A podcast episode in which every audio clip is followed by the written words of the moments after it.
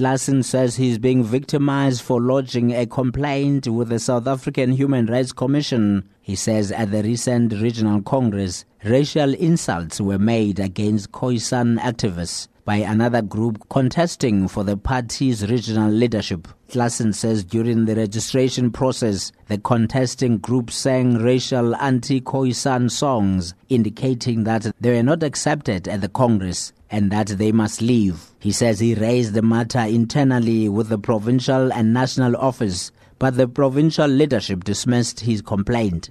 He says he's now facing a disciplinary hearing for allegedly bringing the party into disrepute. I was then forced to seek external justice for the constitutional rights of myself and the Khoisan people. And then I laid a complaint with uh, the Human Rights Commission last week. After I lodged the complaint, the ANC in the province contacted me telephonically and then after they sent me a charge sheet the Western Cape ANC has confirmed that Klassen will be disciplined for trying to divide the party in the region. ANC's Western Cape spokesperson Yonela Diko has dismissed Klassen's claim of victimization as false and baseless. Diko says the provincial leadership will present its side to the commission. Our view is that the African colored solidarity is still for hundreds of years. We are comfortable with that solidarity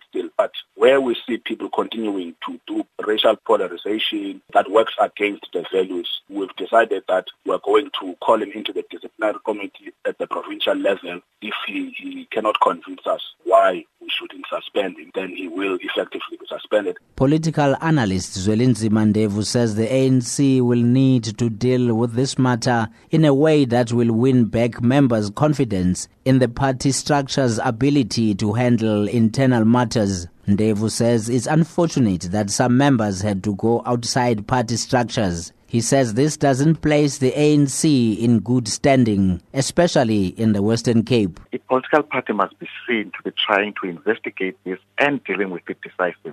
And if there are any suspicion that there is any cover up or it is not investigated sufficiently, then it gives an idea to a general member of the public that uh, that particular political party is not serious about dealing with the racial issues within its own ranks, and it will be perceived as not being capable of dealing with those outside of its rank.